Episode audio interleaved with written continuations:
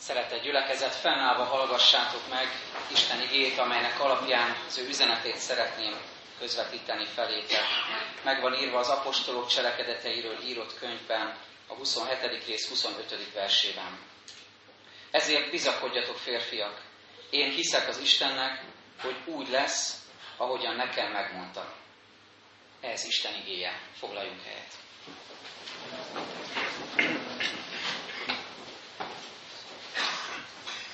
Miért jó utazni? Sokféle uh, választ lehetne adni erre a kérdésre, sokféleképpen megfogalmazhatjuk mi is nyári uh, emlékeink, élményeink alapján, miért jó utazni. Csak három rövid válasz jutott eszembe erre a kérdésre.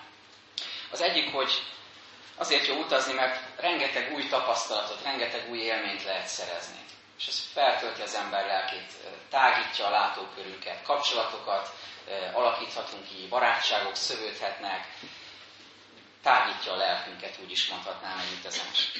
A második válasz, ami eszembe jutott, hogy újra rádöbbenhetünk arra az igazságra, hogy utazhatunk mi bárhová, bármilyen gazdag vidékre, ahol az, az a benyomásunk van, hogy itt milyen könnyű lehet élni, és milyen könnyű lehet az emberek élete, és, és mi is szívesen laknánk ott, vagy éppen egy szegény vidékre, ahol azt mondjuk, hogy itt bitang nehéz lehet boldogulni, és, és nagyon sanyarú sorsa van az embereknek, de az igazság az, hogy az ember mindenhol ugyanaz. Hogyha lehántjuk a rétegeket, az anyagiakat, a külsőségeket, az ember szíve, lelke, a legmélye, az bármelyik vidékén a, a világnak ugyanaz. És a harmadik válasz, hogy miért jó utazni, hogy amikor hazajövünk, átélhetjük a hazaérkezés örömét. És az is egy csodálatos érzés. Nem csak elutazni jó, hanem hazaérkezni is jó. Érdekes belegondolni abba, hogy régebben viszonylag keveseknek adatott meg, hogy hosszabb utazásokat tegyenek. Sokan az egész életüket egy faluban, egy városban, egy közösségben élték le. Bizonyos embereknek adatott ez meg, híres utazóknak, nemeseknek, akik megtehették ezt anyagilag is, vagy a peregrinusoknak, vándordiákoknak, kereskedőknek, vagy éppen vándorprédikátoroknak. Ők eljuthattak messzebbre is, és hozhatták a híreket, az árukat, hogyha kereskedők voltak, vagy éppen az eszméket, gondolatokat, látásmódot. És ezáltal is gazdagították közösségüket. Ma azonban kitágult a világ, és tulajdonképpen bármelyikünk igazából megteheti, hogy utazzon, kisebb-nagyobb utazásokat tegyen. Ha például, én csak a példa kedvéért tegyük fel, valaki egy buszos körutazáson vesz részt, akkor is nagyon sokféle tapasztalattal gazdagodhat.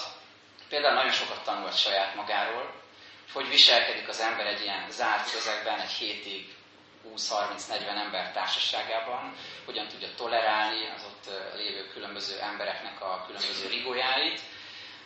Tanulhat tehát magáról is, tanulhat a többi emberről is, és a többi embertől is, és nem utolsó sorban tanulhat Istentől is, hogy ő hogyan van jelen egy ilyen helyzetben, és ő mire akar megtanítani, amikor én éppen utazok, kikapcsolódnék.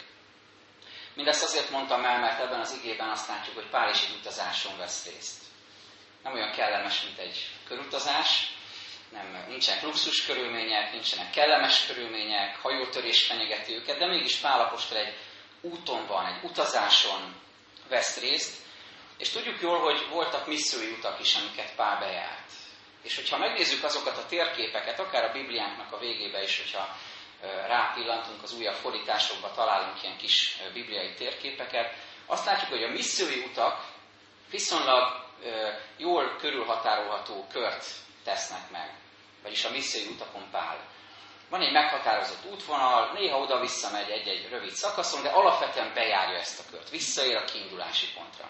De amikor erre a negyedik útra elindul, és megnézzük ennek a térképi megjelenítését, azt látjuk, hogy olyan, mintha rajzoló könnyökét néha meglökték volna, és, és egészen kacifántos úton jut el Pál apostol Rómába. A tengeren is hihetetlen sok kanyart kell megtenniük, éppen a mai szakaszt e, olvassuk, és ebben látjuk, hogy hogy hogyan hánykolódnak a tengeren, és a különböző széljárások hogyan hajtják ide-oda őket.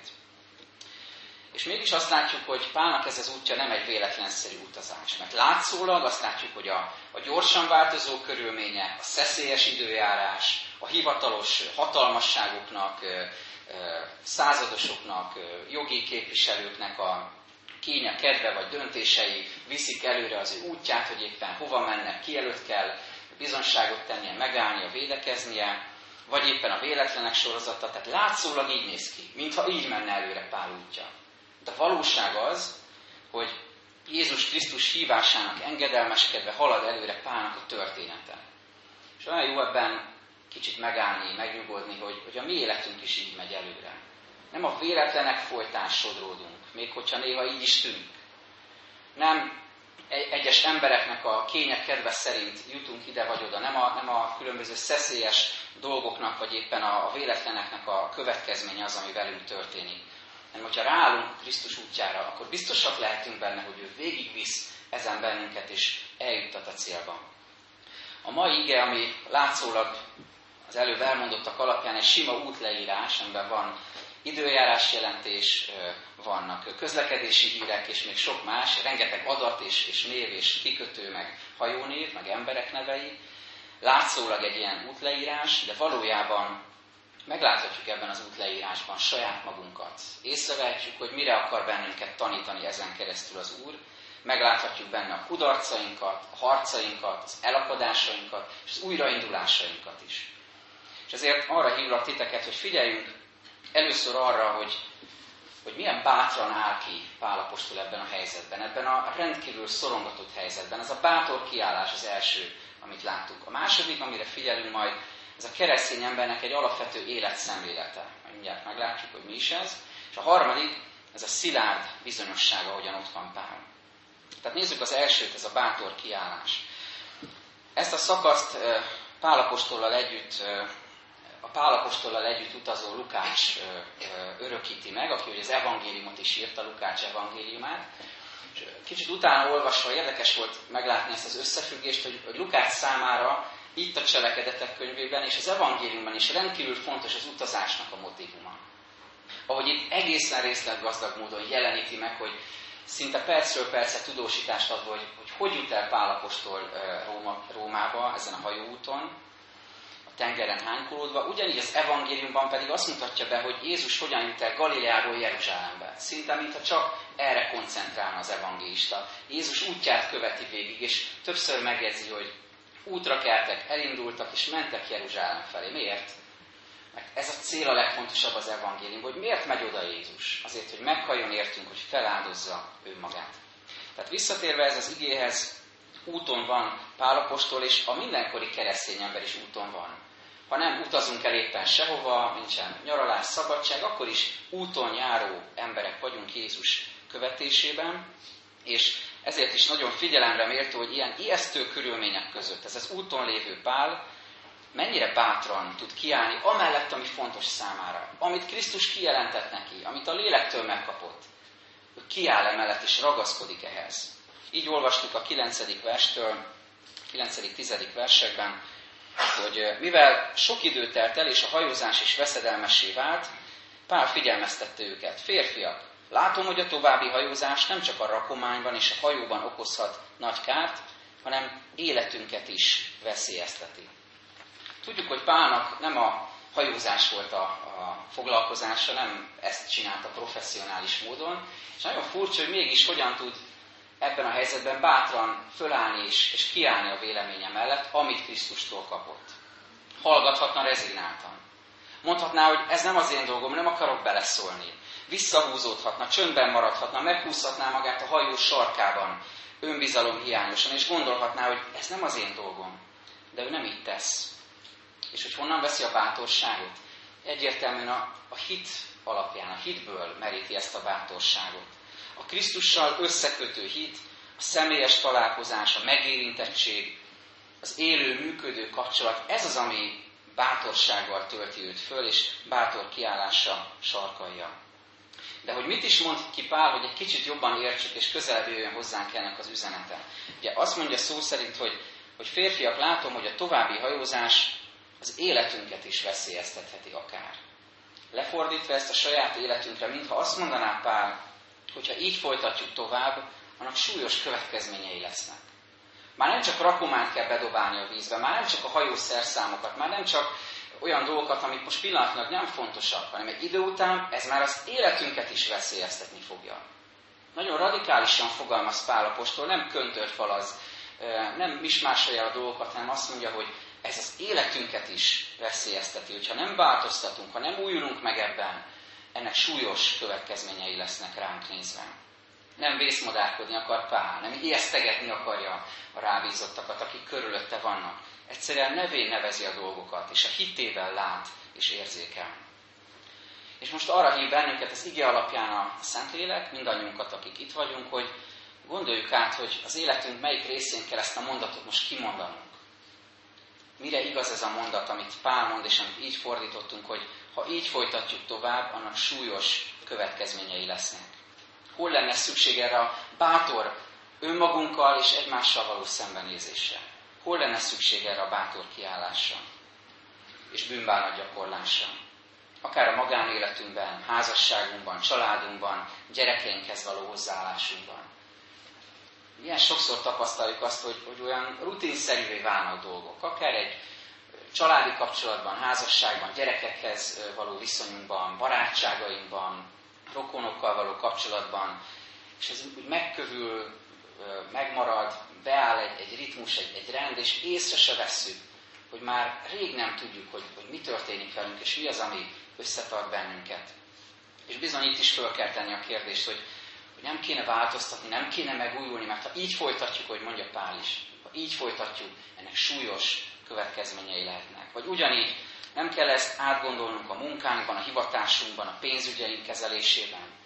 Vagy nem kell ugyanezt a kérdést átgondolni akkor, amikor a bennünket megkötöző pótszerekre, pótcselekvésekre, függőségeinkre gondolunk. Amikor simán meg tudjuk magyarázni, amit teszünk. Csak egy picit, csak egy keveset. Felmentjük magunkat, ez, ez, ez még nem függőség, ez még nem befolyásol semmit, és észre se vesszük, és már egészen messze sodródtunk attól, amit tiszta életnek lehet nevezni.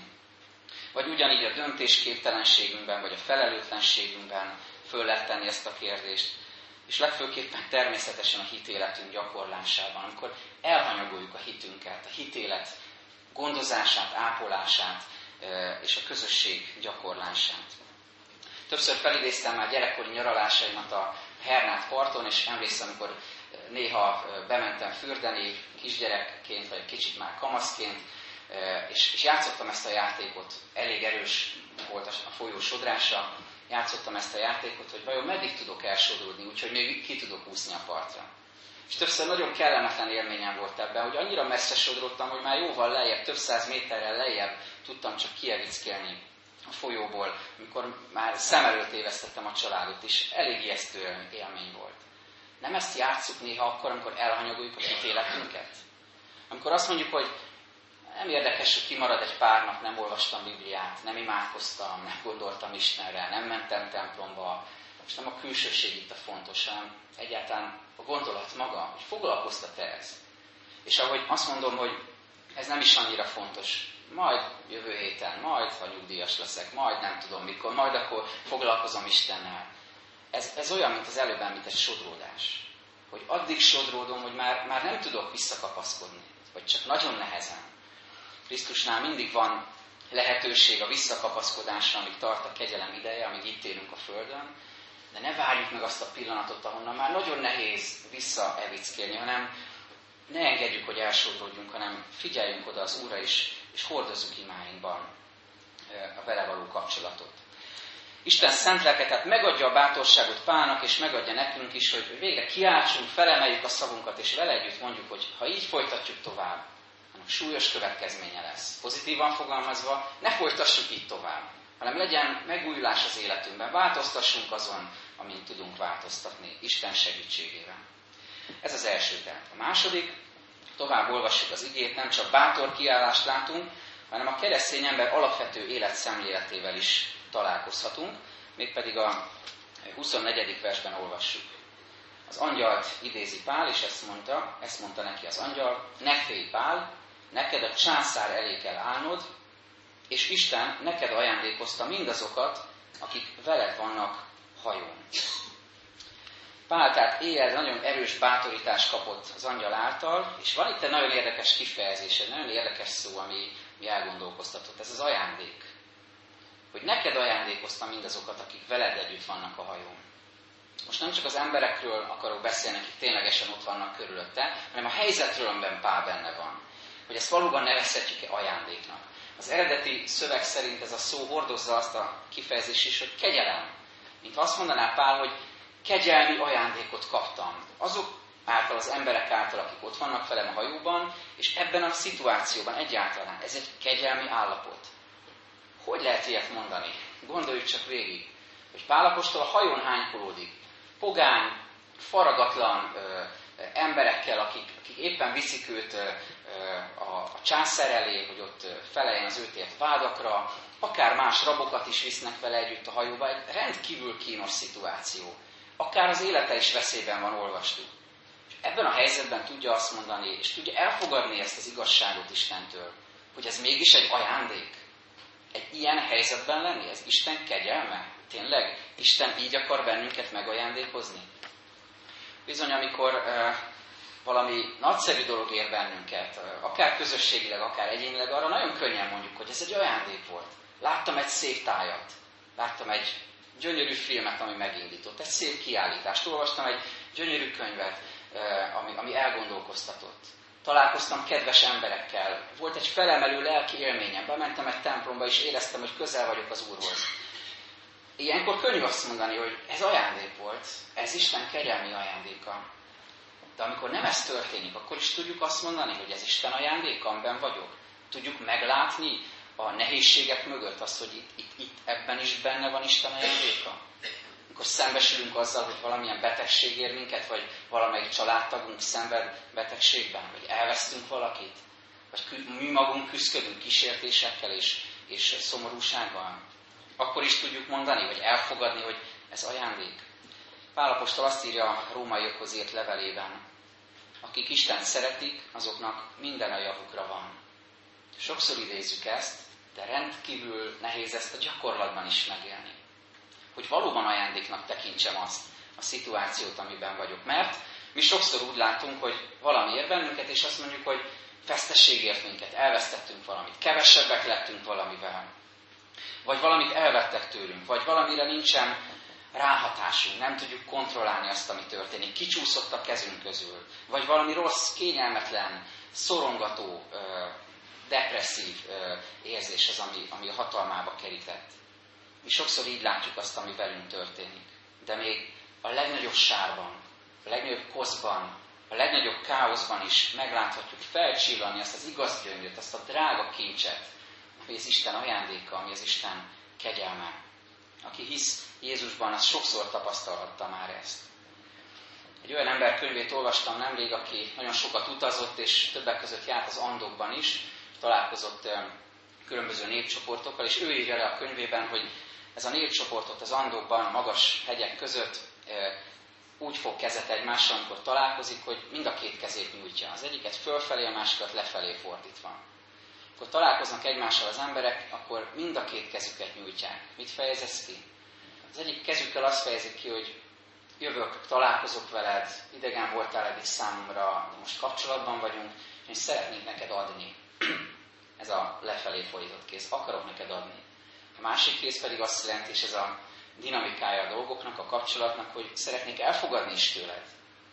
Ami nálad van, ami nekem nincs, szeretném elvenni, elfogadni tőled, elkérni tőled, ha megnyitod te is a szívedet felém. És hogy ez a szép kép, ez a gyönyörű mozdulat jellemzi az emberi kapcsolatainkat, gondoljátok végig, hogy ez jellemzi az Istennel való kapcsolatunkat is. Jövök az Úrhoz, azt szoktuk énekelni, jövök semmit nem hozva, keresztet befogózva, de valójában magunkat hozzuk, tehát ezt jelenti a mozdulat, adom magamat, a szívemet, a vágyaimat, a sebzettségemet, mindent, ami bennem van, leteszem a kezedbe. De ugyanakkor ott van a nyitott kéz is, a, a fölfelé fordított, hogy, hogy el akarom venni, amit adsz nekem, Uram, amit elkészítettél. Ez, a, ez az egység ennek. És van ennek egy harmadik jelentés rétege is. Ez pedig a helyzetekre vonatkozik, amikben vagyunk. A helyzeteink felé is ugyanígy viszonyulhatunk. Beleadom magamat, ott vagyok, nyakig benne, mondhatnám azt is. De ott van a másik kezem is, hogy vajon mire tanít ebből Isten engem. Nem csak lemondóan legyintek, hogy odadom magam, és kész vége. Nem tudok mit kezdeni ezzel a helyzettel. Ott van a másik kéz is. hogy mi az, amire ebből tanítasz engem, mi az, ami ebben ajándék, még akkor is, ha én ezt, most ezt nem látom, de hiszem, hogy ott van benne a te ajándékod. Az első világháborúban egy tábornoknak a jelentése így szólt, amikor egy kétségbejtő helyzetben volt, és diktálta a segédjének a következő üzenetet, hogy fennmaradjon, azt írta: a hat test közepe menekül, a bal szárnyam visszavonult. A helyzet mégis kitűnő, támadásba lendülök. Milyen sokszor vagyunk ilyen helyzetben, amikor mi is az életünk tábornokaként ránézünk a helyzetünkre, és azt mondjuk, hogy középen már minden elveszett, a bal szárnyam is visszavonul. Mit tudok tenni? És ebben a helyzetben ez a hitnek a látása. Mégis el tudok indulni, és azt mondom, hogy lehet, hogy nehéz a helyzetem, de alkalmas arra, hogy elinduljak, és mégis győzelmet arassak Krisztussal. Miért merem ezt állítani? Azért, mert a kereszten pontosan ez történik. Amikor Jézus, ami hadvezérünk, letekint a keresztről megfeszített állapotában, tehetetlen állapotában, akkor egy-egy kivételtől eltekintve olyan embereket lát, akik őt gúnyolták, leköpdösték, akik gyűlölik, akik keresztre adják. És mégis a győzelmi jelentés elhangzik a kereszten, hogy elvégeztetett. És ezzel a győzelemmel ad nekünk is örök életet és győzelmet. Ez az igazi ajándék és igazi kegyelem. És végül harmadszor röviden hadd szóljak még a bizonyosságról is, ami ennek az igének a végén megjelenik. Ugyanis nem csak Pálnak a bátor kiállását és ezt az alapvető hozzáállását a dolgokhoz láthatjuk meg, hanem ezt a bizonyosságot is. Azt mondja, ezért bizakodjatok férfiak, én hiszek az Istennek, hogy úgy lesz, ahogyan nekem megmondta. Mi az úti célja Pálnak? Hát Rómába halad. De nem azért, hogy a birodalom központjában nagy vallási karriert építsen, vagy meggazdagodjon, vagy olyan meg a gyülekezetet alapítson, ami, amiről messze földön híres lesz, és majd mindenki elmondhatja, hogy milyen fantasztikus ember ez a Pál apostol. Nem.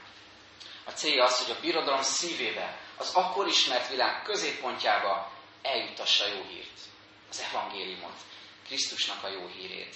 Ez az egyetlen vágy, a célja, hogy véghez vigye engedelmesen azt, amire Krisztus elhívta.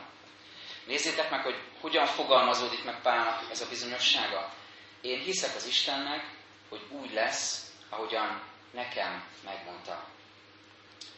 Mert amikor az útonjárás közben, amiről beszéltünk az elején, elbizonytalanodunk, elcsüggedünk, félelmeink vannak, kis hitűvé válunk, elkezdünk remegni, rettegni valamitől, vagy elcsigázottak, fáradtak vagyunk, vagy bár feladnánk a támadások, a nehézségek miatt, akkor a Szentlélek ezt a bizonyosságot írja újra a szívünkbe. Én hiszek az Istennek, hogy úgy lesz, ahogy ő megmondta. Vagyis ráállok az ő ígéretére. Ami nem csak akkor volt igaz, amikor kimondta, hanem végigvisz egészen a célig, a Rómáig, a saját Rómánkig, a saját célunkig. Ő ad erőt, hogy végigcsináld, hogy kibírt, hogy elviselt, hogy elhordozd a terhet. Nem a magad erejéből, hanem egyedül felülről való Krisztusi erőből. Ez az igazi biztonság és bizonyosság. Az ő ígére ráállni, az ígéretét igaznak hinni, tudni. Egyszer egy városban tűz ütött ki, és a tűzvész szinte mindent elpusztított, és amikor kezdték helyreállítani ezt a várost, az egyik kirakatba elhelyeztek egy páncélszekrényt, amire a következő feliratot írták: kiállta a próbát, tartalmát megőrizte. A mi életünk, a mi hitünk is sok tűzvésznek, vagy éppen tengeren való hányattatásnak van kitéve. Az elemek küzdenek az életünkben, és mégis, hogyha Krisztusra tekintünk, akkor elmondhatjuk, hogy kiáll, kiállja a hitünk a próbát, mert megőrzi a tartalmát, megőrzi a lényeget, megőrzi Krisztust a szívünk közepén. Erre hív bennünket tehát Isten, és ezt a bizonyosságot vigyük most magunkkal, ami Pál életében is ott volt. Bizakodjatok, mert én hiszek az Istennek, hogy úgy lesz, ahogyan nekem megmondta. Ámen. Röviden, csöndben, magunkban imádkozzunk először. Osszuk meg az Úrral gondolatainkat, kéréseinket.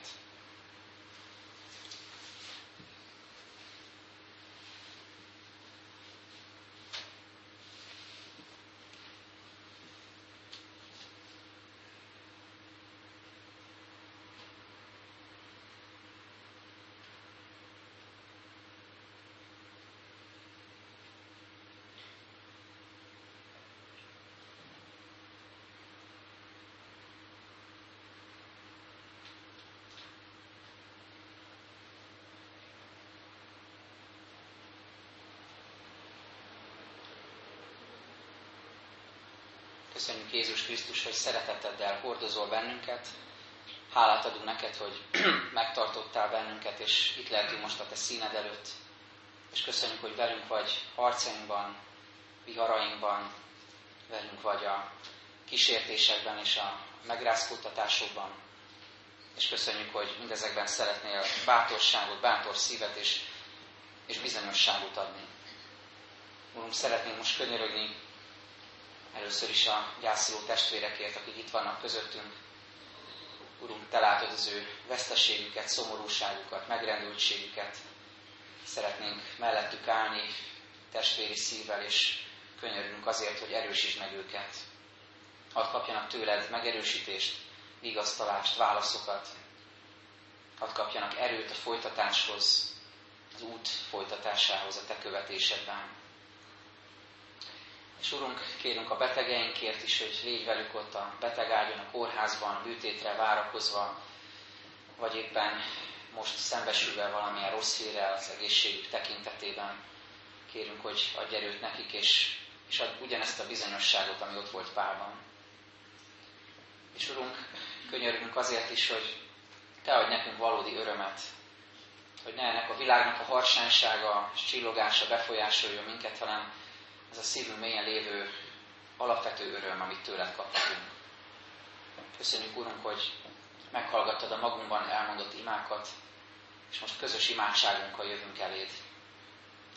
Mi, Atyánk, ki a mennyekben vagy, szenteltessék meg a te neved, jöjjön el a te országod, legyen meg a te akaratod, amint a mennyben, úgy a földön is. Minden napi kenyerünket add meg nékünk ma, és bocsáss meg a mi vétkeinket, miképpen mi is megbocsátunk az ellenünk vétkezőknek. És ne vigy minket kísértésbe, de szabadíts meg minket a gonosztól, téd az ország, hatalom és a dicsőség mind örökké. Ámen. Fennállva énekeljük nemzeti imádságunkat.